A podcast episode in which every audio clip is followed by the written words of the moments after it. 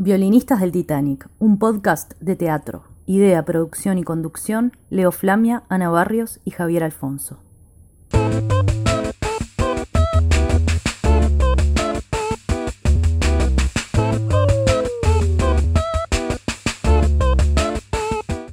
Violinistas del Titanic, segunda temporada, episodio número 2. Somos Leo Flamia, Ana Barrios y Javier Alfonso.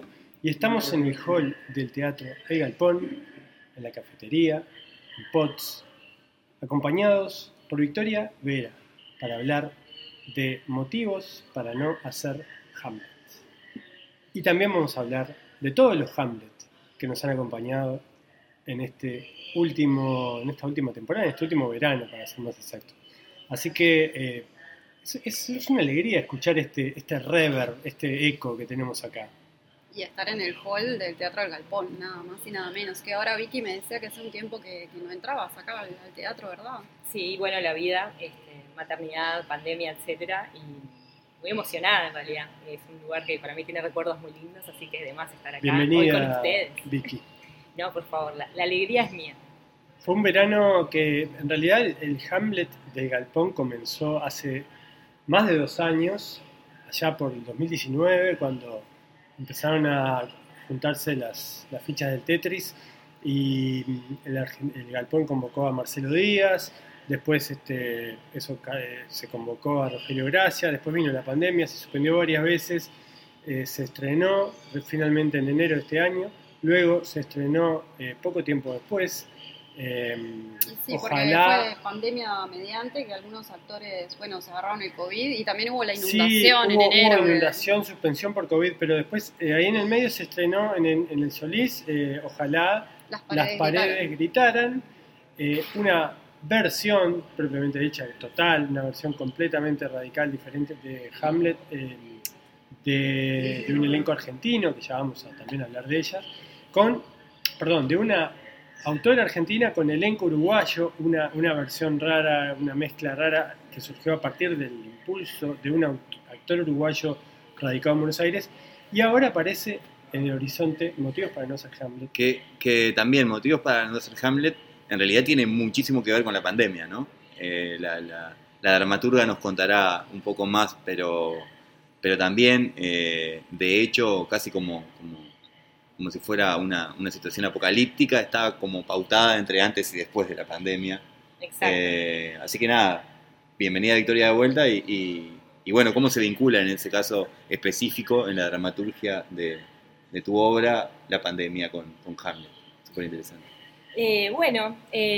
La historia está atravesada justamente por nuestra propia historia reciente, en realidad. No es algo que planifiqué, era imposible planificarlo. La idea era escribir un texto para 4 egresados de la EMAD que me habían pedido ahí como colaboración. Empecé a escribir y nos agarró el año 2020. El texto también, es importante decirlo, que fue en el marco de la Tecnicatura, de la TUD, que tuvo una pasantía, que estuvo además con la genia de Analia Torres. Y, Tecnicatura Universitaria, exacto, en Dramaturgia, que es un proyecto conjunto entre EMAD y UDELAR, la Facultad de Arte. Humanidades. Humanidades, sí. Que para mí eso fue muy importante. Trabajar con Analia fue genial. Es una creadora increíble. Es una mujer maravillosa y a mí también para ordenarme a nivel personal está buenísimo esto de tener, pautar tiempos, entregas, qué va a pasar. Tenemos las dos como escrituras muy distintas, entonces ese choque fue buenísimo, generar cosas nuevas y terminó siendo esto, ¿no? La odisea, si se quiere de alguna forma, de estos 4 actores jóvenes que deciden embarcarse en su primer proyecto creativo como actores, haciendo Hamlet, y en ese viaje van a tener muchas dificultades, ¿no? No a nivel de comedia de enredo, sino a nivel de las propias visiones que ellos tienen de hacer teatro, por ejemplo. Hacer teatro en el 2020 y egresar en un momento así del teatro y del mundo. Y la obra está atravesada justamente por todo eso que les pasa. Los vínculos entre ellos también. Fue un año intenso el 2020 para el teatro en muchas cosas. en una primera escena hablaste sobre el baño de sangre, ¿no? Que es en el torno de un juego, en realidad, que están haciendo. Están jugando el Mafia. Ahí va. Y allí es el link entre el baño de sangre de Hamlet y lo que es la actualidad. Que, ¿lo buscaste en sí o fue como para buscar el tono ese de introducir más la comedia con la tragedia? Creo que fue, sí, creo que tiene que ver con bueno, hacer dialogar los dos textos y también hay algo presente de esto de lo líquido, de esto de, que se diluye a lo largo de todo el texto también, que acompaña. Y sí, algunos capaz que vivimos ese año, los que nos pasó, los artistas como, sí, como un gran baño de literal, si se quiere. A mí una cosa que me gustó como para acotar es que, teniendo continuidad con tu obra, ¿no? El contraste de un grupo de actores y actrices jóvenes que están estudiando con la realidad es algo que viene, por lo menos del primer espectáculo que yo conocí tuyo, que fue Las Actrices. Es verdad. Acá arriba. Sí, acá arriba. ¿En la cero? Sí, en la cero. 2008, 2009. 2010. Yes. 2010, 2011. Porque ese año fue el que egresábamos, sí. Que justamente tenía una cuestión, ¿no? 4 actrices que se tenían que enfrentar con lo que era vivir, con la aspiración de ser actriz. Me estás haciendo caer la ficha ahora. No había pensado en eso. Me encanta. A mí hay como determinados momentos de la vida que me apasionan, que me inspiran mucho. Y esa edad en particular, la adolescencia, bueno, amo. Y esa edad, no, todos, en realidad todos los que estamos acá claramente seguimos con un pie ahí, obviamente, pero esa cosa, ¿no? De que cuando el mundo te pide que en realidad ya sos un adulto, pero en realidad no, y como salir a la cancha es algo que me encanta. Y ese contexto es verdad, está acá. Pero mirá que me estoy dando cuenta, es verdad. Y aparte con cosas muy graciosas, ¿no? No vamos a develar muchas cosas, pero esa edad en donde ya sos como medio grande, pero si tenés un problema llamás a tu mamá a ver cómo te lo arreglas. ¿Motivos para no ser actriz? ¿Le ponemos a llamar a esta mezcla? No, en realidad no. Yo creo que todo lo contrario. Acá creo que la lucha es estar en defender esta vocación a morir a pesar del contexto tan jodido en el que estamos. Y a pesar de los motivos para no ser actriz. Exacto. Y capaz que viene por ahí esto. Hamlet como qué, representando qué, ¿no? Capaz que como la idea de Hamlet, institución teatral, texto clásico, con todo ese peso, esa investidura que tiene. Y capaz que acá el planteo es, hagamos otra cosa. O que sea distinto, o que sea nuestro. Capaz que viene por ahí el enganche, ¿no? Hay un arquetipo de Hamlet como el personaje total, ¿no? El personaje, sí. La contradicción total, el monumento al personaje teatral, ¿no? Como Shakespeare, como el inventor del ser humano, con toda esa complejidad y toda esa búsqueda, ¿no? Que tiene el personaje, que la obra transcurre casi que dentro de su cabeza todo el tiempo. De hecho, hay quienes dicen, la ponen a Hamlet como la mayor obra, no solo de teatro, de creación en general, incluyendo música, pintura, todo. ¿Se quisieron torpedear un poco ese monumento? Sí, y reírnos de eso también, porque también, ¿por qué Hamlet? Cuando ellos me proponen escribir, ellos estaban haciendo, creo que el examen de segundo o tercero de la EMAD, que estaban haciendo una apuesta clásica de Hamlet, que estaba buenísima en el marco de formación y atravesar por esa experiencia, y otra de Hamlet. Para entrar a la EMAD, por ejemplo, mal de la cabeza, hice el monólogo de Hamlet, cosas que todavía no puedo explicarme.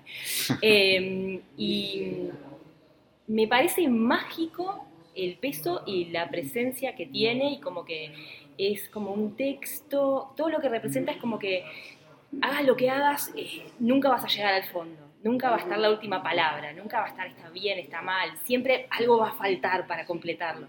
Y a mí me copa eso, ¿no? Y creo que está... Como un infinito. Totalmente. Caminarse en un infinito y... Totalmente. Y cuanto más caminar... De hecho, este verano, por ejemplo, Tantanian hizo un curso en Zoom que era sobre Hamlet. Hay libros escritos sobre la vida de Hamlet... Es increíble, es un universo increíble. No, debe haber una biblioteca gigantesca solo del libro de Hamlet. Sí, incluso en lo que se puede no se hace conocer de, claro.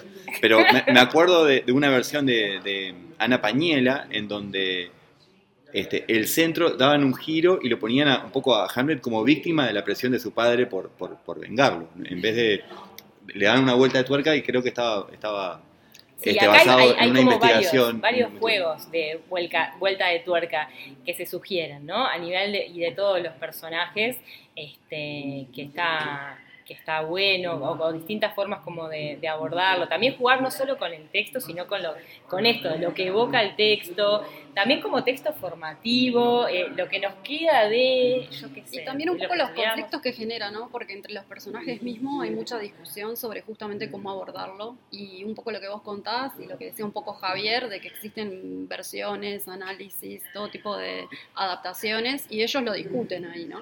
Sí, lo discuten y intensamente, ¿no? Y en el trasfondo de eso es bueno que cómo hacer o llevar a una apuesta de Hamlet bien, lo que representa, clásico no clásico, requiere como un respeto, un abordaje, o no, o nos reímos de eso, o trabajamos no con el texto, sino también con esto, ¿no? De las secuelas y lo que queda, o la idea que tenemos, que nos quedó de aquella vez que alguna vez lo leímos, lo estudiamos en el liceo. Va por ahí. Y en todos lados, bueno, aparecen motivos como para no hacerlo.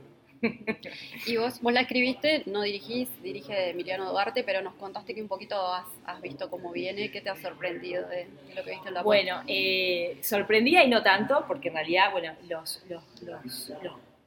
las dos actrices, los dos actores son excelentes. La dirección de mi amigo Emiliano es increíble. Me sorprendió mucho, así como en forma positiva. Me encantó la incorporación de un músico a la escena, Rodrigo, con la batería, que le da un toque muy especial y que esté todo el tiempo en escena también. Y el trabajo de los actores, bueno, yo quedé fascinada de verlos a través de sus exámenes de egreso durante la EMAD, especialmente ahora el último, el de egreso, fue increíble. Y ahora hacen un trabajo maravilloso. Así que para mí, solo habla maravillas de ella.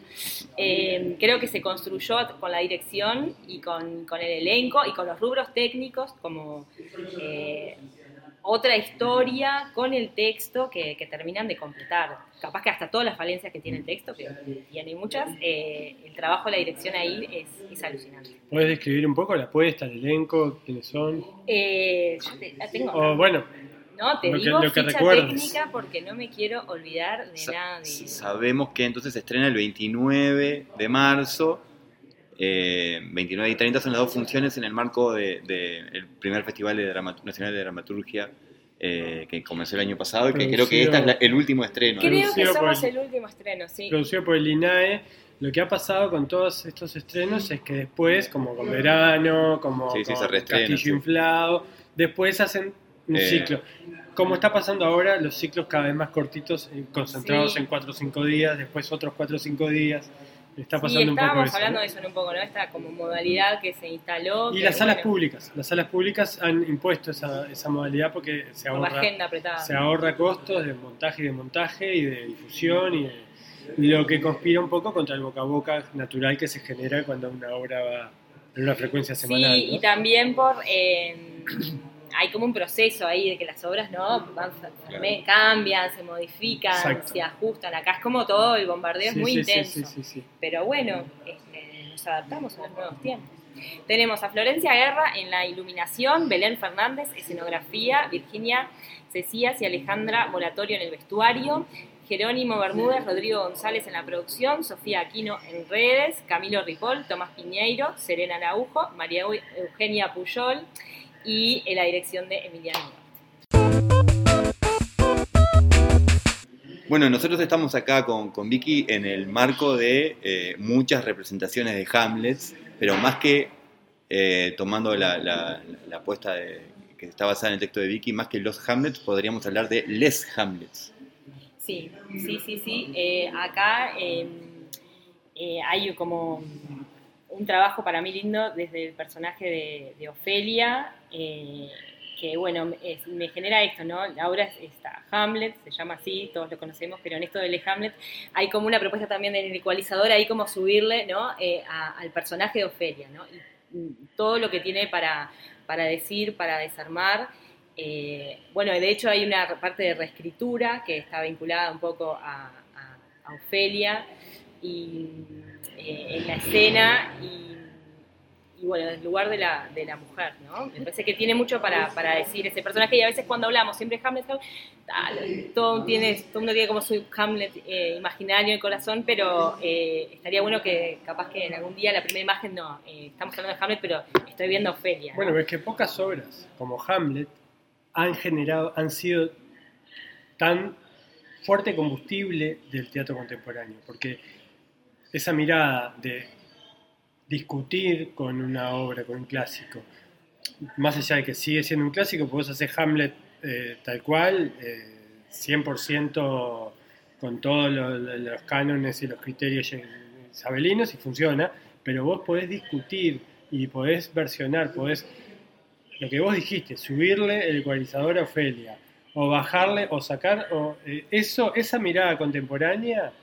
Pocas obras han tenido tantas lecturas similares, como Hamlet, desde Heiner Müller, hasta, bueno, un montón, sí, exacto, ¿no? De hecho, es la propuesta del texto, con esta imagen del ecualizador, es directamente dialogar con Müller, ¿no? Que bueno, que es un monólogo maravilloso, ¿no?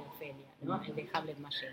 Claro. Y bueno, me interesaba eso, que no quedara perdida, y eso es desde el texto, y desde la puesta en escena tampoco, y más entre la historia de los personajes que se generan, ¿no? En un año 2020 con mucha cosa, donde surgió, me viene ahora a la cabeza, Varones Teatro, por ejemplo, que para mí eso fue muy, muy removedor, fue muy intenso, bueno, hasta el día de hoy la movida, y bueno, y está denunciarte o no denunciarte, ¿no? Ahí está. Hay actrices que conviven con actores y hay uno en especial que genera ahí como un ruido, y Ofelia, además de ser Ofelia, tiene el nombre real de Ofelia, y le das esa voz como para imponerse y dar su parecer.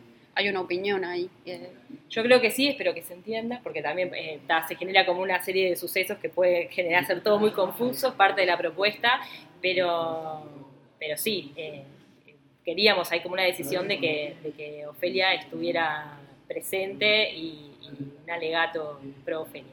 Ese timbre no fue el fin de la nota. No. Estamos esto es Podcast Verdad.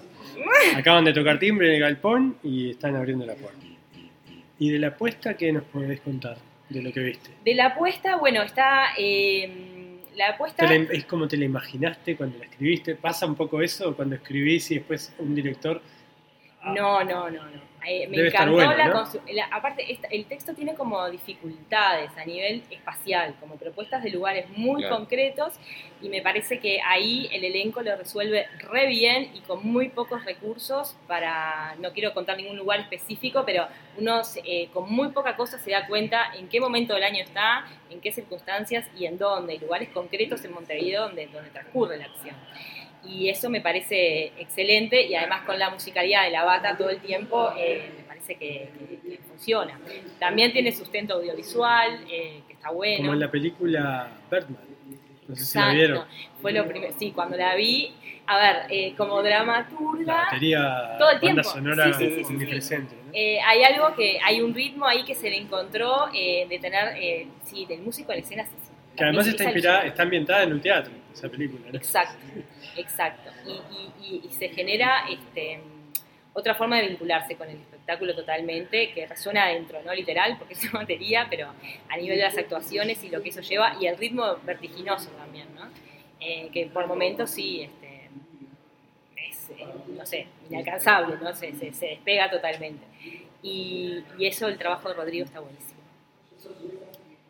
No sé si... A mí me re sorprendió. Esto de no estar participando activamente, y un día... A mí me da hasta vergüenza decir, la mina escribió la obra y nunca vino y pudo coordinar. Me moría de ganas de verlos, me fui copada, estoy deseando verlos en 21. Bien, nosotros estamos deseando verlo también. Javier va a demorar un poco, va a demorar la reposición porque Javier se nos va para España un mes. Y se va un par de días antes de que... Te perdonamos, Javier, entonces. del estreno, pero Ana y yo seguro vamos a ir. Esperando y esperemos que la puedan reponer también. Sí, esperemos que se reponga después del 23 de abril. Ya coordinamos, perfecto. Así ya estoy mensajeando, elenco, perfecto. Sí, sí, sí, yo tengo toda la ilusión también. Muy ilusionada, sí. Aparte, después de tanto tiempo, así como Lo transmitís bien esa ilusión. Bueno, qué bueno. Y como por ahí, no sé si terminando, pero después del proceso de escribir y de pensar en Hamlet, todo lo que eso decías, ¿te queda como algún balance Hamlet? ¿Qué significa para ¿hay motivos para no hacer Hamlet? ¿O hay motivos para hacer? Yo creo que en el contexto de la obra y en el que estamos, según lo que represente Hamlet para cada uno de nosotros. Yo creo que siempre es un buen motivo visitar un clásico para arrancarle un nuevo sentido. Siempre es una buena idea. Y desde ese lado, siempre es un buen motivo para hacer teatro. A ver, partamos de ahí, ¿no? Así que estos chiquilines van a tener dificultades ahí con estos motivos, pero creo que es eso, ¿no? Y también dejarnos como la pregunta a los que vemos, a los espectadores, a los otros, de qué, en qué contexto estamos creando, cómo era antes, y todos hacernos como cargo de una realidad que nos atraviesa a todos. Bueno, muchas gracias, Vicky. Nos veremos ahí en el teatro entonces. Muchas gracias a ustedes por la invitación. Seguinos en redes. En Facebook, @violinistasdeltitanic. Twitter, @violinistaspod. Instagram, @violinistasdeltitanic. Bueno, seguimos en este segundo episodio de esta temporada, esta segunda temporada de Violinistas del Titanic, aquí en el Hall del Galpón. Estamos con este ambiente bien teatral, con este lugar donde tantas veces hemos venido por diferente, estar un rato antes de entrar a una obra, hasta una entrevista, una conferencia, hemos pasado horas y horas en este lugar.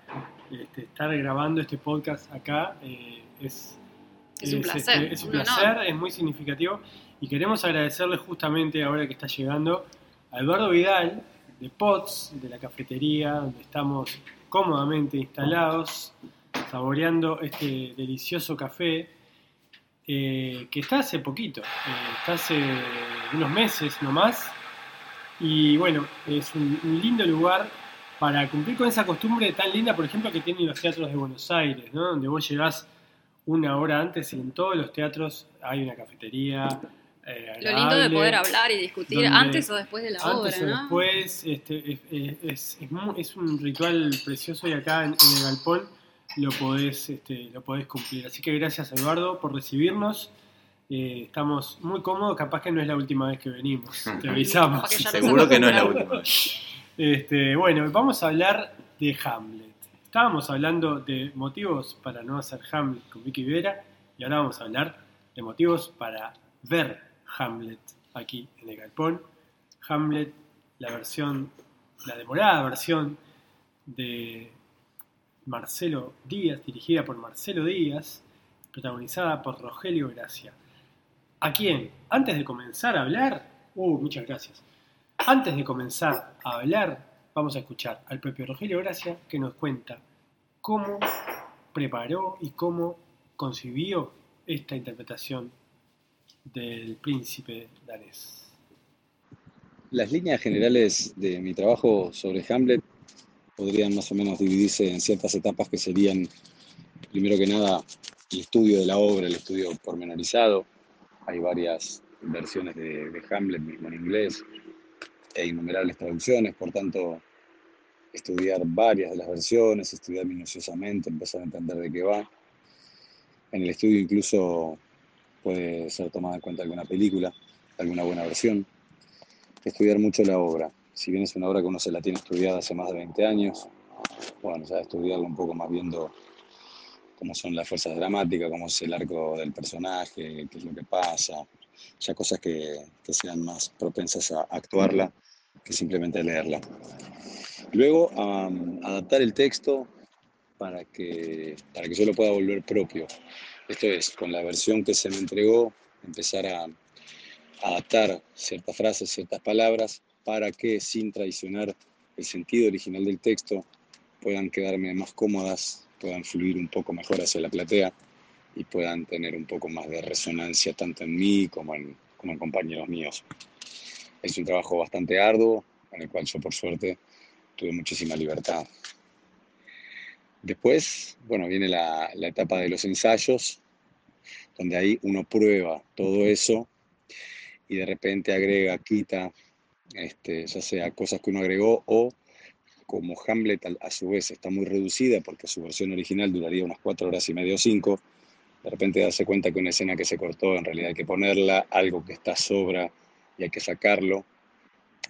Y en realidad eso lo seguimos haciendo ahora durante las funciones mismas, pero ahora son más un tema de pulidos, en los ensayos es un tema de armado. Luego por otro lado está el entrenamiento físico. Esta es una obra que dura unas 2 horas 15 ahora, 2 horas 10, donde incluso después de las 2 horas viene un combate de espadas bastante exigente, hay una pelea, físicamente es muy exigente, vocalmente también, la voz sale del cuerpo, es decir que hay que entrenar la resistencia, hay que entrenar la resistencia vocal también, y hay que entrenar muchísimo la pelea, ya que va con floretes de entrenamiento que ante un mal uso pueden traer lesiones muy importantes. Y bueno, luego de todo eso, dejar un poco volar la imaginación y encontrar mi Hamlet dentro de todo lo que uno lee, encontrar cuál es el uno, qué Hamlet, el uno me refiero, el de uno, cuál es el Hamlet que está en uno, o cómo uno vive eso, cuál de todas las aristas que trata ese personaje es la que más resuena en uno, y desde ahí empezar a construir y pensar que el que está siendo uno, luego que hay tantos y tantos y tantos Hamlet a lo largo de más de 420 años, el de uno pueda encontrar una veta de originalidad, ya que en realidad cada ser humano es único e irrepetible. Bueno, cada Hamlet también lo debe ser, entonces uno se tiene que ocupar de ver cuál es el que está dentro de uno y mostrarlo, no atarse a ningún canon de cómo debe ser el Hamlet o lo que sea, sino buscar realmente cuál es el de uno luego de todas esas etapas que te conté.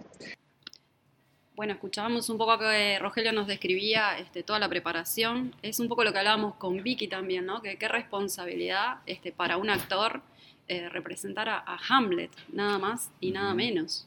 Pero bueno, en esta apuesta de Marcelo Díaz, que busca hacer una apuesta con un lenguaje contemporáneo, bueno, Rogelio lo trajo mucho al hoy, a su personaje, con un lenguaje que es muy accesible y bueno, se aleja de aquel verso isabelino que de repente nos distanciaba de la obra, y vemos a un Hamlet vestido de traje que toma cerveza, y que bueno, que es muy coloquial y que es muy amigable con el espectador, y la versión la verdad que resulta muy dinámica, y capaz que podemos conversar un poco en cuanto a ese acercamiento a lo contemporáneo, que lo discutíamos un poco en cuanto a cómo fue presentada la obra en la Gacetilla, que hablaba un poco, que lo traía el contexto latinoamericano, para trabajar más que nada sobre el tema de las conspiraciones, los neogolpismos, dice la Gacetilla, y que de repente en sí la obra igual no deja de ser como una apuesta clásica, ¿no? Es como, hay como una extrañeza. Mezcla, un balance ahí, ¿no? Porque hay una apuesta clásica, hay un formato del texto, el texto está en esta versión que dura 2 horas y media, pero es Hamlet, no hay una versión, una reinterpretación. Es Hamlet. Las escenas son reconocibles y están ahí. Lo que hay es un código de oralidad en el cual, después de haber conversado con Rogelio, él personalmente puso mucho de su propia impronta para interpretar a este personaje. Yo creo que la parte visual, el vestuario y la escenografía sugieren muchas cosas y aparte están resueltas de forma brillante, porque tiene una elegancia la puesta, te pone en un lugar, sí, pero simple, creo, con esa mesa y poco más. Pero creo que de todas formas, como lo dice el propio Rogelio en varias entrevistas, la que le hiciste vos, Javier, la que leí otra que estaba en la diaria, si hubieran salido sin esa puesta y hubieran hecho la obra que hicieron, la obra funcionaba de todas formas. Y tiene que ver mucho más con eso. Lo del verso isabelino es algo como muy curioso, porque en realidad pretender ser fieles por un verso cuando ya directamente lo estás traduciendo del inglés del siglo XVII al castellano del siglo XXI, ¿qué es lo que vas a mantener de ese? No, que está siendo fiel a alguna traducción castellana del siglo XIX o principio del siglo XX. Exactamente, y eso me hacía acordar a creo que La Máquina Idiota era fue la obra de Bartiz, en donde había un grupo de muertos en un cementerio que quería hacer Hamlet, y estuvieron, vamos a hacer Hamlet, y cuando llegaron los textos tenían todas traducciones distintas y tuvieron que dejar de hacerla porque las traducciones eran todas distintas y no podían seguir siquiera el ensayo. Entonces, una de las cosas que tiene Hamlet, que es fantástica, es que el texto está más allá de la forma en que está presentado las palabras. Está en el centro, y lo que fueron es al centro, ¿no? De las acciones, de los diálogos, de lo que se dice. Y en algunos momentos de pronto sí, fue como más solemne y más poético, digamos. Y en otros simplemente se dejó fluir la historia para que nosotros estuviéramos enganchados, y fue lo que pasó, ¿no? 2 horas y pico. Y en ningún momento se perdió la atención. No, y es un montaje que es muy dinámico en cuanto también a la parte formal de escenografía. Tiene mucho lo que tiene que ver con eso que hablábamos de los detrás de las paredes, ¿no? Uh-huh. Porque tiene como una estructura muy dinámica que se abre y se cierra. Entonces trabaja mucho lo de la conspiración y los medios de comunicación que están por detrás para mover los hilos, y para un poco eso también lo del gran hermano, ¿no? Que siempre está por detrás, y que Hamlet está... Lo ven varios ojos por varios lados, y esa realidad como que se va abriendo y se va multiplicando, y esa locura de Hamlet está acompañada por ese lado, ¿no? Por el tema de lo conspirativo. Sí, bueno, de hecho hay una puesta en escena desde el principio, ¿no? La corte se anuncia como ante cámaras, una conferencia de prensa, bueno, asumió el nuevo rey, que está al lado de la que sigue siendo la reina, y bueno, eso está muy presente, ¿no? La puesta en escena como generando... las circunstancias posibles para un nuevo gobierno, para que se conspire contra determinada figura. Hamlet. La interpretación de Rogelio, de hecho, él dice que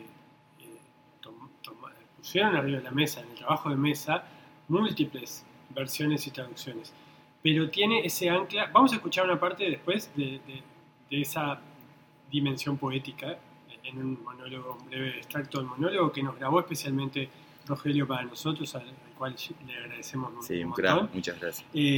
Pero también, en muchos pasajes, perfectamente podemos estar hablando de una escena que se está dando hoy en Montevideo 2022, o Buenos Aires 2022, o esta parte del mundo, ¿no? Y eso es lo que le da flexibilidad a algunos momentos más graciosos, como para que, por ejemplo, se reclame por la financiación de la ley de teatro independiente, como, ¿no? Una pastilla al pasar. Que se es la única, pero la propia flexibilidad, eso en una cosa más tradicional acortonada no hubiera entrado, hubiera hecho un montón de ruido, pero en la dinámica que se está dando, que parece casi una mecha, yo decía como una mecha carnavalera, de traer, bueno, sí, lo que pasa es que no tenemos cómo, tenemos que hacerlo así porque no tenemos plata, porque no se financia la ley. Quiero decir que hay una, como decía Ana, está la versión y está lo que el director interpreta en la presentación de la obra, en la gacetilla, en el comunicado. Esa dimensión política latinoamericana, con esa actualidad regional, ¿no? No está muy sutil, está muy lavada en la obra a través de unas tenues proyecciones que se ven en un momento. Juega como que los medios, como que está enmarcada la historia en un ambiente mediático, con medios de prensa, con redes sociales, con mentiras, con fake news. Mm. Pero es casi que marginal ese elemento en la puerta. La obra te da a entender que se va a hablar de cosas como, por ejemplo, cómo se generaron las condiciones para que sacaran a Zelaya de Honduras, a Dilma Rousseff en Brasil. Si uno lee, piensa que va a haber eso. A Evo Morales, recientemente en Bolivia. Yo hice una nota previa sin verla que le puse Hamlet sudamericano. Uno piensa en eso y no es eso lo que se encuentra. Cuando uno llega, encuentra un Hamlet que es contemporáneo, un Hamlet que es muy dinámico y que invita a venir a verlo, obviamente. Los actores están, todo el elenco está muy bien, pero se siguen marcando en Dinamarca, y lo que venimos a ver es la historia del príncipe de Dinamarca. Hay unas referencias a la influencia del pueblo, que están en la obra, uh-huh, y que aquí están como llevadas a lo que vendría a ser el eco mediático, pero es marginal en cuanto a la fuerza que tiene en la significación de la obra.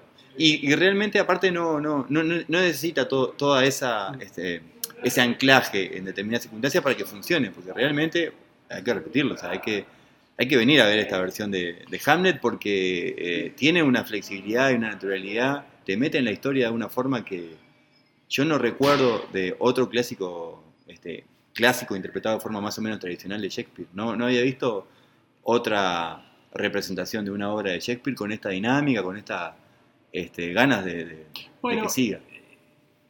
Tradicional. Lo que hizo el circular hace muy poquito con Ricardo Tercero, yo eso no la vi. No la vimos ninguno de los dos. Bueno, ahí yo creo que hay muchos puntos de contacto. Ojalá la puedan volver a hacer. Morese tiene que volver a dejar esa barba gigantesca. Porque hubo un gran trabajo de Moré. Sí, yo quería ir a verla cuando le iban a hacer en el Florencio y justo y no hubo un accidente. Moré, un gran trabajo de Cecilia Baranda. Bueno, del elenco en general. Un elenco sólido grande. Y parejo. A mí, y capaz que con esto abre un poco de polémica, a mí lo que me parece que es el talón de Aquiles de esta versión que está aquí en el galpón es justamente eso, que creo que hay un abismo o una distancia muy grande entre el trabajo de Rogelio Gracia y el resto del elenco en cuanto a lo que transmiten, a la verdad escénica que transmiten. No hay que olvidarse. A mí me resultó desparejo en cuanto, quizás es que él está muy por arriba. Sí, sí. Primero que el personaje de Rogelio crece durante la obra y yo creo que era hora que le llegara a este personaje. Sí. Hay que venir a verlo, sin duda. Pero también hay que tomar en cuenta cómo fue la producción de la obra y cómo también tuvo sus, tuvieron que pausar varias veces. Y estaba lo que vos decías al principio, se pensaba que se iba a estrenar a principios de 2020, después estuvo parado un año. Entonces esos ires y venires que los actores tuvieron que ir sorteando, también se deben de ver en la apuesta. Sí, yo creo que, a ver, pensándolo como dice Javier, sí, hay como... Pero a mí lo que me da la sensación es más, ¿vieron esos focos que iluminan a un actor cuando... Seguidores. Que individualizan a un personaje. Sí.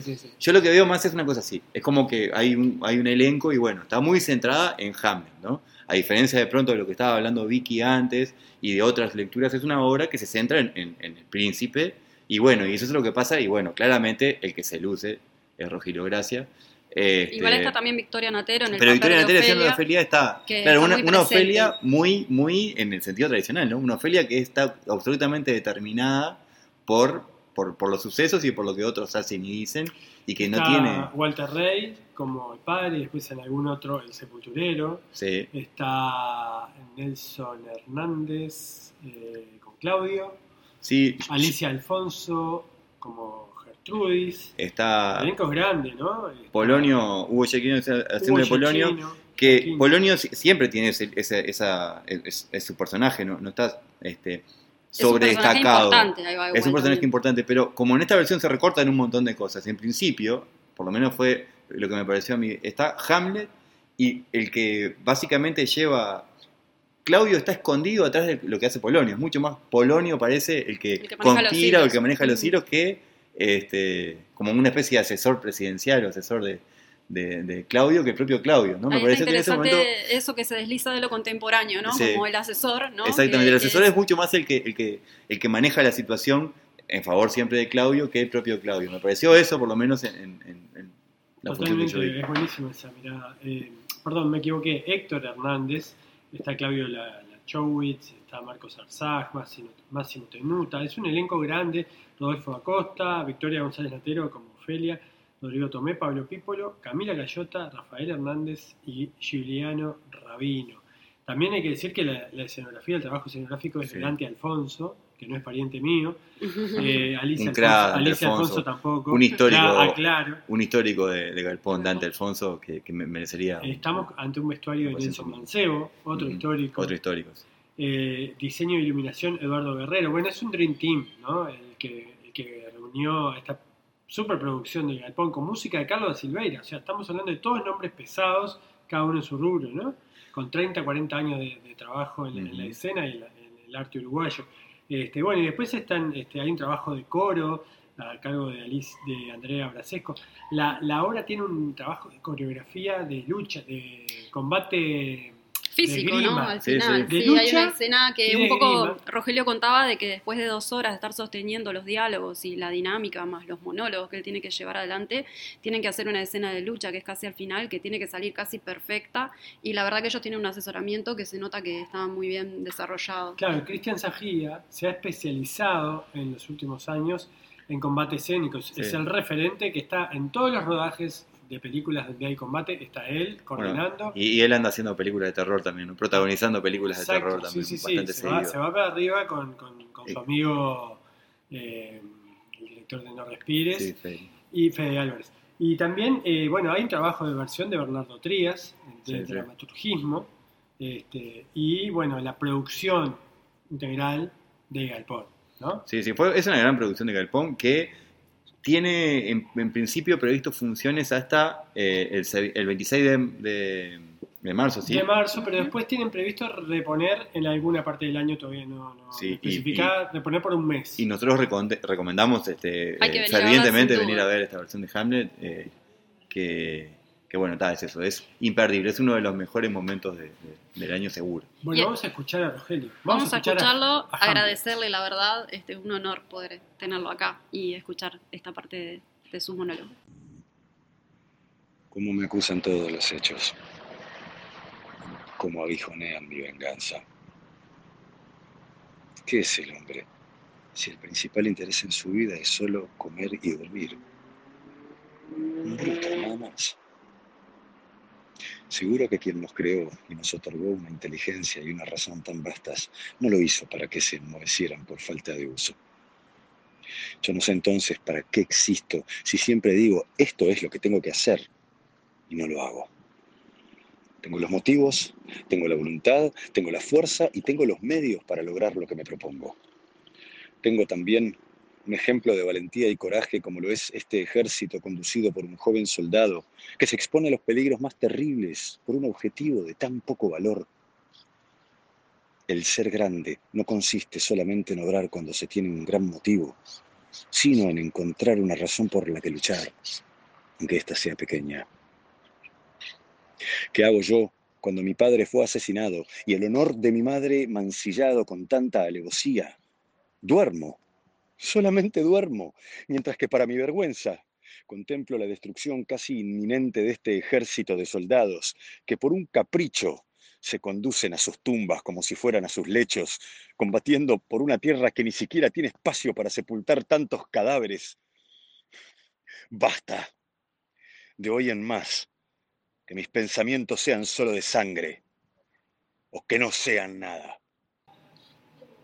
Bueno, escuchamos a Rogelio en un monólogo de su Hamlet que ya hemos recomendado con mucho entusiasmo y nada, recordábamos, hemos conversado bastante que el Hamlet anterior de una apuesta tradicional o más o menos convencional que recordábamos era del año 2009, una versión dirigida por Gabriel Ibarren en la cual el príncipe Hamlet era interpretado por Álvaro Armand Ugón.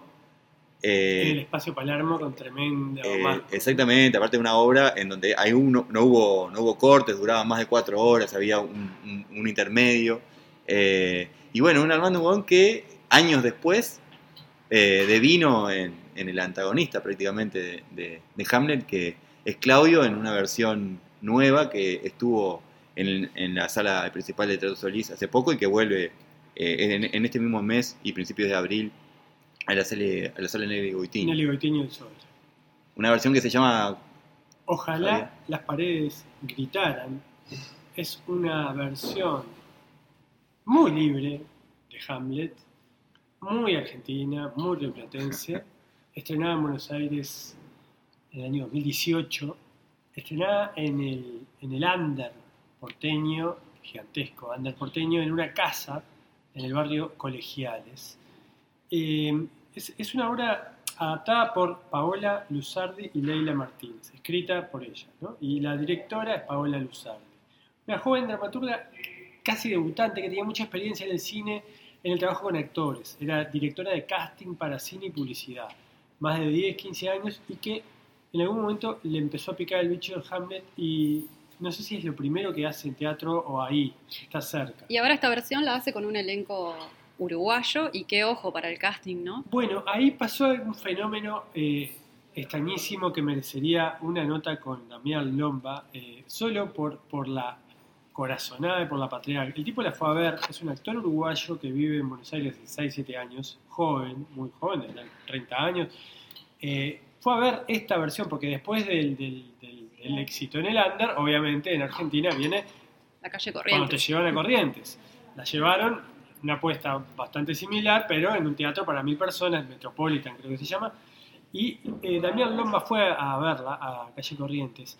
Y esas cosas de inconsciencia. Terminó la obra y fue a hablar con las directoras a decirles, vos, yo quiero hacer esto en Uruguay. Quiero ser el protagonista. Y lo quedaron mirando y diciendo, y nada menos. ¿Y vos quién sos? Quiero ser Hamlet, ¿no? Quiero ser Hamlet y además tengo unos amigos que lo pueden hacer. No sé, ahí empezaron a mover esta idea, pero vos decís, bueno, la podés versionar y digo, que un director pida los derechos, etcétera, etcétera, es una versión de esa versión. No, ellas se entusiasmaron con este loco, con esta locura linda, ¿no? Y la dirigen ellas, pero con elenco uruguayo. Y ahí es donde se arma este elenco, que realmente es un elenco bastante... Un Dream Team, otra vez. Álvaro Armand Ugón, Claudio, Carla Moscatelli, una actriz que no una tiene techo, tremenda actriz, que sigue subiendo cada trabajo que hace, una potencia, una suplencia en la Comedia Nacional que para los que no la vieron vayan a verla porque se repone. Cuando deje de llover, de un dramaturgo australiano, con tremenda actuación de Carla Moscatelli con la comedia, no se la pierdan ahora en abril. Después está, bueno, Damián Lomba, Fiorella Bottaioli, que es la uruguaya, que es la actriz elegida para protagonizar la película La Uruguaya, que va a dirigir, que está produciendo Hernán Cassiari, basada en la novela de Pedro Mairal. Esta es Fiorella Bottaioli. Y Mauro Gamisa, que es un músico que tiene la doble función en esta versión de Horacio, el amigo Hamlet, y ejecutar la banda sonora en vivo de la obra, que es una locura, ¿no? Y ahí Gustavo... Antunes. Y Gustavo Antunes y como Gustavo Polonio. Antunes. Perdón, y Gustavo Antunes. Que es el que hace a Polonio. Sí, sí, claro, Gustavo Antunes es Polonio. Sí, es un elenco que justamente sintetiza los personajes más emblemáticos de lo que es Hamlet, y esta apuesta sí es mucho más contemporánea en el sentido de que, bueno, nos demuestra el día a día de una familia con determinado estatus social, que, bueno, que tiene una empresa y que es Polonio, que hace como si fuera el tío, digamos, que quiere que Hamlet forme parte de esta empresa familiar.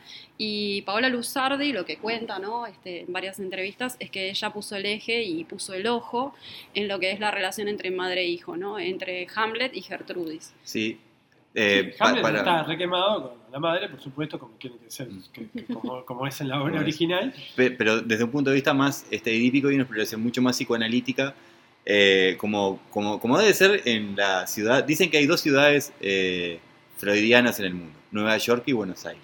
Son como el psicoanálisis freudiano tiene como sus 2 corazones en esos lugares. Bueno, veniendo... acá Edipo está muy presente. Sí, por supuesto. Es interesante porque en realidad si uno tiene que pensar en una obra de la antigüedad clásica en la que un protagonista para vengar a su padre mata a la madre, evidentemente piensa en Orestes, no en Edipo, ¿no? Acá está claro que el eje, más que la referencia de la antigüedad clásica, es el complejo que elaboró Freud a partir de esa latencia que supuestamente estaba en el mito de Edipo y su padre y su madre. Pero nada, sobre eso también a mí una de las cosas que más me llamó la atención, hablamos bastante de Ofelia. Ofelia está anulada prácticamente. Silenciada en la mayor parte de la obra. Es un personaje ornamental, que viene a cada tanto, vienen, salen, van a dar una vuelta, bailan. Sin embargo, el trabajo de la actriz es imponente porque lo que hablábamos un poco con Leo es que esta obra originalmente se hizo en la casa de la directora y creemos que esto le da una intimidad que en el Teatro Solís se pierde porque depende un poco de dónde te toque estar sentado, pero estás como muy distanciado de lo que es la escena. Sin embargo, la postura de ella, ¿no? Porque ese silencio es un silencio que es un silencio activo, ¿no? Sí, sí. Es un silencio que grita. La sala de Goitiño seguramente va a ser un marco un poco mejor por la mayor cercanía que hay entre platea y escenario. Es una platea ancha y poco profunda la de la Goitiño. Entonces eso puede estar todo el mundo más cerca del escenario. ¡Hora de actuar!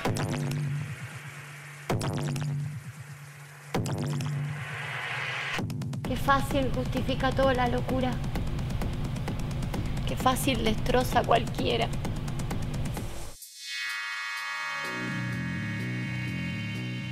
Es interesante algo que vos analizaste también en tu crítica, y es que hablas sobre la misoginia presente en esta versión. Sí, sí, el rechazo o el desprecio, básicamente.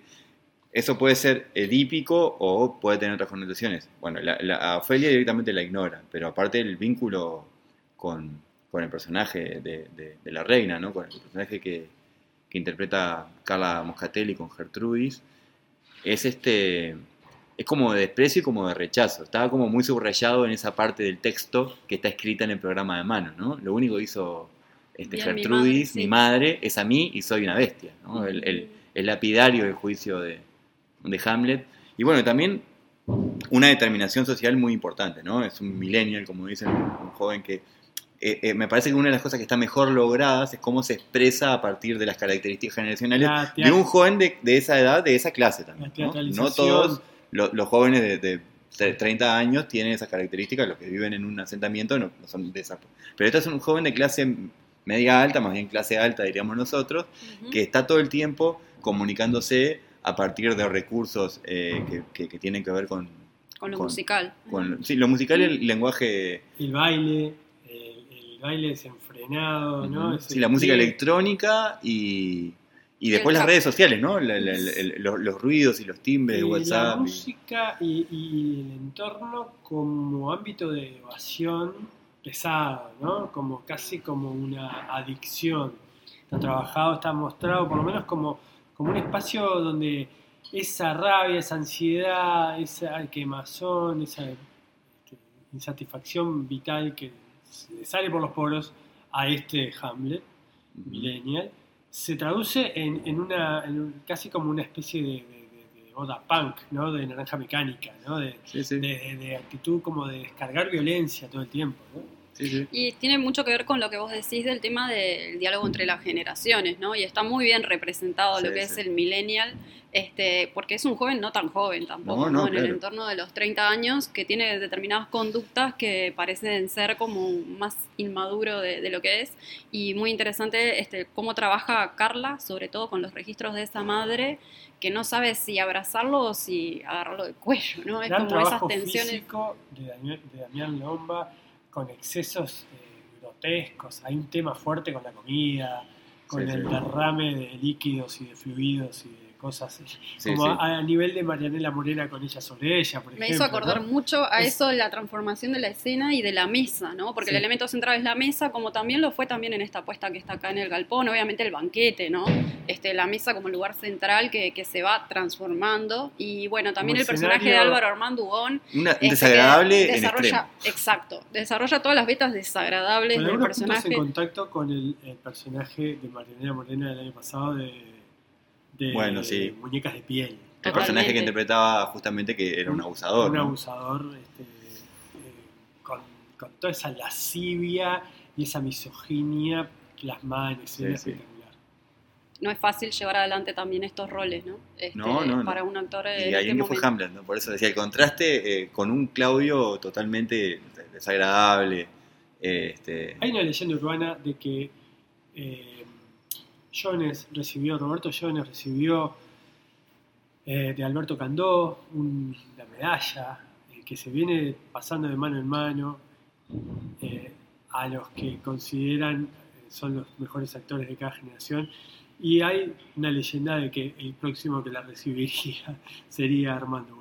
Bueno, yo creo que vos tenés bastante información con respecto a esa leyenda urbana, así que te damos toda la derecha. Seguro que conocés bastante. Años veremos. Seguro que conocés bastante de esa leyenda. Y bueno, en realidad eso, ¿no? Es una apuesta contemporánea en donde parte de la interpretación que se hace, la interpretación que se hace de Hamlet no corre solamente por cuenta del espectador, sino que bueno, hay una adaptación en donde me imagino que el equipo, ¿no? Por lo que cuenta la directora, fue una construcción colectiva, no con este elenco, sino con el elenco argentino. O sea, este texto fue algo que se fue construyendo en un proceso de investigación de mucho tiempo, por eso también uno encuentra muchas puntas. No sé si tiene mucho sentido intentar de construir todo el texto, porque deben haber un montón de cosas ahí que tienen que ver con el propio proceso. Por eso también es muy interesante lo que pasó acá, porque se generó casi que una compañía con todo, con la producción, porque la producción es independiente uruguaya.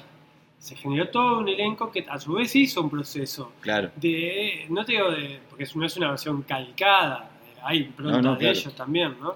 Claro. Es como una obra que va en proceso y que sigue moldeando y sigue cambiando, y si habrá Hamlet para rato, ¿no? Eso es lo que una de las cosas que uno puede decir, ¿no? Cómo Hamlet se presta para un montón de lecturas. Nosotros en este podcast, en este episodio, hablamos de una puesta tradicional que se puede interpretar de muchas formas. Hablamos de una interpretación de la que comenzamos. Tenemos otra al final. Pero bueno, también vamos a compartir al final a una referente de la crítica teatral de nuestro país, hablando de otras versiones y otras adaptaciones de otros recuerdos, pero hoy hablaste de Heiner Müller, hablamos de cómo se coló de costado en La Máquina Idiota y el Mucho de Ofelia, de Mariana Percolch. Bueno, estaba Mucho de Ofelia, estaba aquella Hamlet García, que era un autor español que había hecho Goldstein con Jorge Temponi, está... una versión que hizo Puerto Luna, en la que Rogelio Gracia, fines de los 90, que dirigió el Coco Rivero, hizo, no me acuerdo si Horacio, creo que Horacio era, me lo comentó. Hay mucho teatro en Montevideo, ya estamos en un momento ya de consolidación, hay 40 espectáculos, hay de todo, pero bueno, por eso en este episodio decidimos concentrarnos en los Hamlet, porque aparte estas dos, tanto la del Galpón como Ojalá las Paredes Gritaran, van a volver. Sí, están volviendo, ahora va a volver... El 31 de marzo vuelve Ojalá las Paredes Gritaran, a la Nelly Goitiño, va a estar por 4 funciones hasta el 3 de abril. Los motivos para no hacer Hamlet... Va 29 y 30 de marzo. Y después se va va a estar en la Balso, ahora en marzo, pero después posiblemente... durante el año también. Entonces estamos hablando de 3 versiones diferentes, basadas más o menos en Hamlet, que van a acompañarnos durante este año. Y de hecho en este mes de marzo las 3 van a dar funciones, porque hasta el 26 está Hamlet acá en el Galpón, el 29 y el 30 son las primeras 2 funciones, el 29 es el estreno de Motivos para no ser Hamlet, y el 31 se repone Ojalá las Paredes Gritar.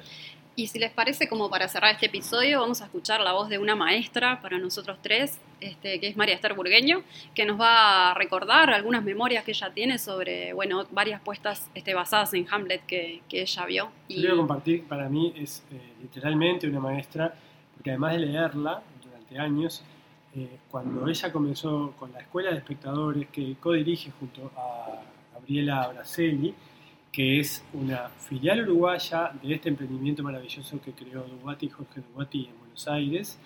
Yo comencé a ir, yo me acuerdo que le hice una nota cuando comenzó la Escuela de Espectadores, yo estaba en el Observador, y comencé a asistir a ese espacio, a esa escuela, los lunes, que continúa hasta el día de hoy, ya van como 17 años desde que comenzó, y... Para mí fue una escuela, literalmente, durante 2 o 3 años yo iba todos los lunes y ahí aprendí mucho sobre la interpretación, sobre el análisis, sobre cómo mirar y cómo prepararse para ir a ver una obra. Sobre la función fundamental del espectador como ese eslabón que completa la cadena del que tanto hemos hablado aquí.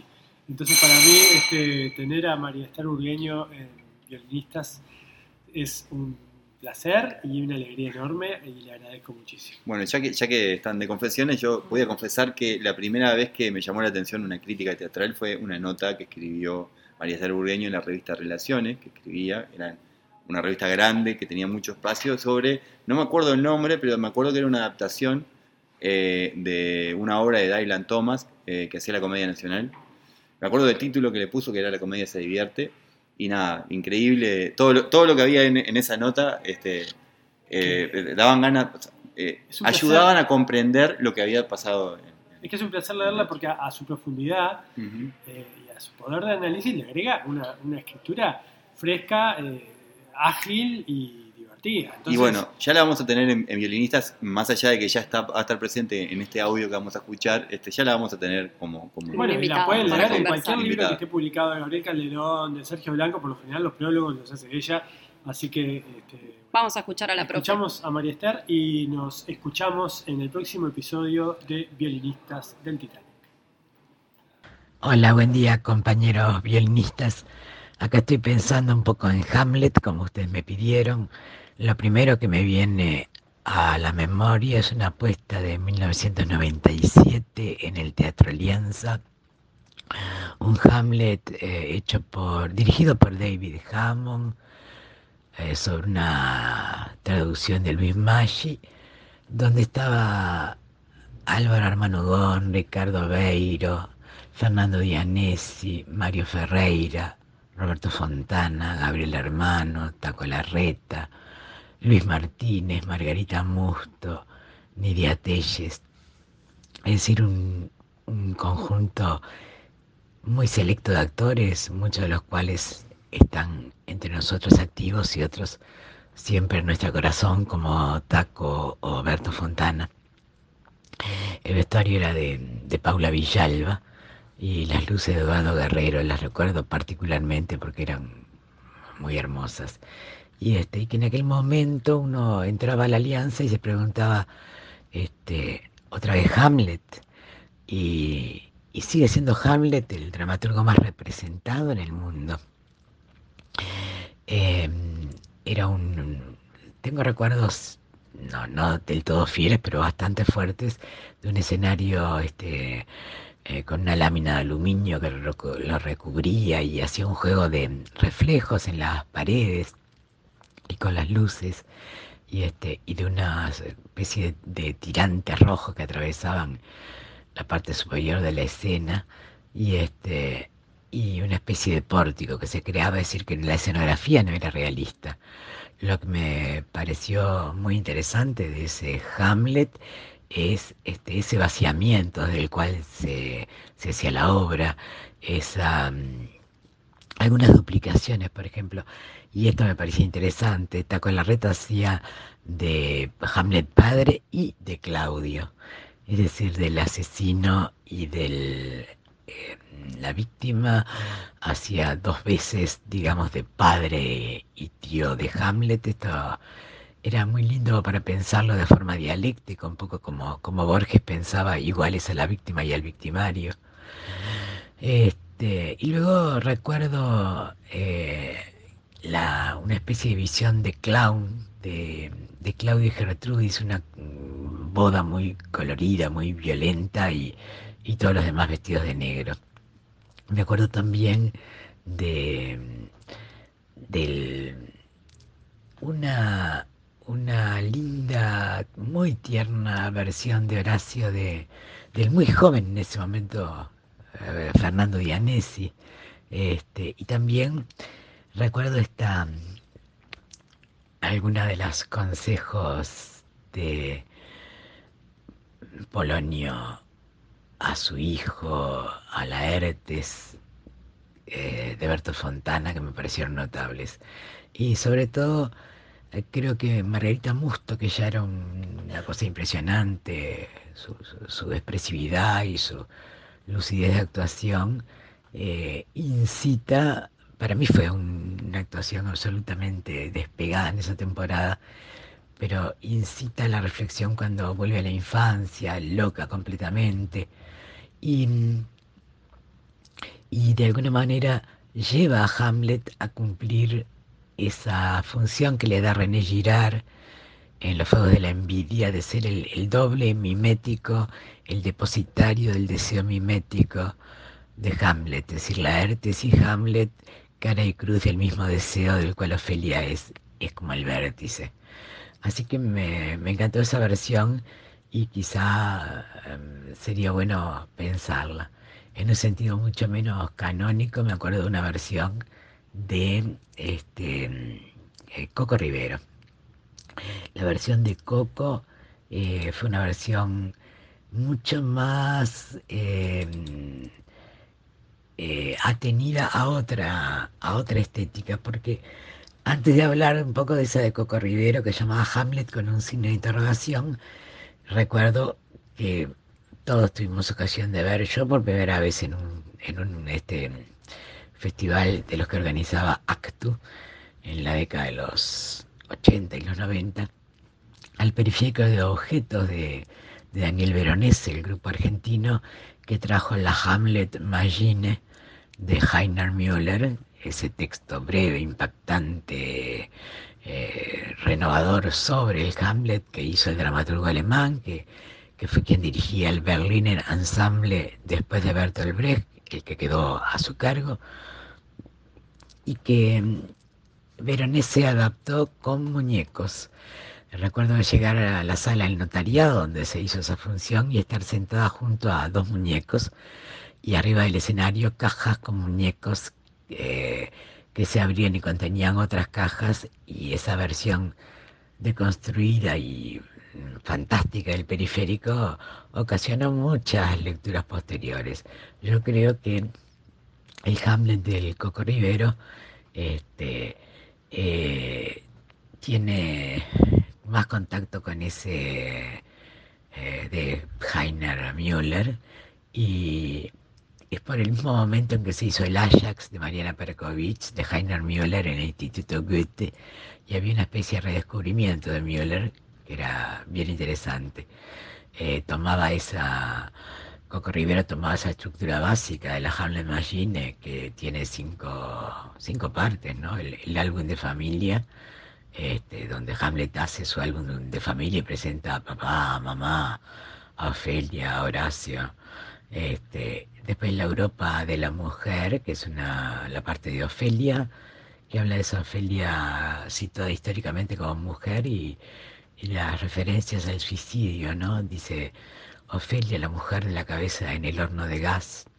Después tiene un scherzo, y esa idea musical nos muestra el mundo de los muertos, un grotesco donde aparecen, entre otras cosas, los catedráticos. Me hizo acordar en esto a La ira de Narciso de Sergio Blanco, los lugares de las cátedras como lugares muertos, un Wittenberg de ultratumba. Después está la famosa peste en Budapest por Groenlandia, donde se habla de distintas revoluciones y donde renuncia, dice yo no quiero ser Hamlet. Y bueno, y después la última parte es la feroz espera en la terrible armadura, donde vuelve a ser Ofelia la que aparece, ya no para matarse sino para vengarse, para tener en la mano el cuchillo con el que se va a vengar. Y esta decisión que toma Coco de basarse en el Hamlet de Heiner Müller hace que la divida en escenas, que la haga, no me acuerdo, 17, 18 escenas, y que aparezcan allí personajes de los antiguos y de los modernos combinados. En Puerto Luna se hizo esto, en aquellos sótanos, espacios subterráneos y los salones donde tantas cosas hermosas vimos. Quiero recordar que el cierre de Puerto Luna fue una especie de velorio del Teatro Nacional, y allí hacía desfilar Coco a sus personajes con las hojas tiradas en el piso, en un espacio todo iluminado en rojo y negro, y allí se juega el amor de incestuoso o criminal de Claudia Gertrudis, la presión que se ejerce sobre Ofelia de parte de Laertes y de Polonio, Rosencrantz y Guildenstein y su traición. Todo eso desfilaba por allí en un lugar con mucho encanto, y donde se aparecían determinadas pautas de dirección, como las contraescenas o los contracantos. Y quizás, si ustedes me dicen a mí qué es lo que recuerdo así más fuertemente de esa apuesta, sin duda lo que recuerdo más fuertemente es a Iván Solarich con un megáfono cantando, anunciando el accionar de las fuerzas policiales bellamente. Y me acuerdo también de Nelson Flores, un actor que En Puerto Luna tuvo ocasión antes de morir de mostrar muchos de sus talentos, y también me acuerdo de Débora Gateño, que se estrenaba con una Ofelia. Además de estas versiones, la Hamlet Machine, el Hamlet de Coco y el Hamlet de Hammond, recuerdo lo que después se constituyeron en epígonos como las Ofelias, de la Ofelia de Marian Berkovich, aquel mucho de Ofelia, o la Ofelia de Marco Antonio de la Parra, que fue glosada acá por Coco Rivero, una Ofelia que se hizo en el Museo Blanes, en los jardines del fondo, adentro de la piscina. Estaba allí, se hacía la obra con la gente sentada en la columnata alrededor. Supongo que esta lista sería infinita, prometí no hacer esto, pero lo que me queda claro es que tenemos que volver y volver y volver a Hamlet y a Shakespeare. Y siempre recuerdo una vez que Sergio Blanco dijo en una conferencia que Hamlet empezaba la obra, mejor dicho, que la obra Hamlet empezaba con la gran pregunta del teatro, que es ¿quién está ahí? Por supuesto, siempre había tomado esa frase de los guardias como una invocación al fantasma, pero cuando Sergio lo dijo, quedé pensando que es propiamente el dramaturgo que mira y quiere saber dónde están los ojos que le dan realidad. Decía Borges, el teatro es un grupo de personas que fingen ser otras frente a otro grupo de personas que fingen creerles, dicen everything and nothing. Y para que el milagro se cumpla y el pacto ficcional se establezca, es necesario saber quién está ahí, que es la pregunta con la cual empieza Hamlet.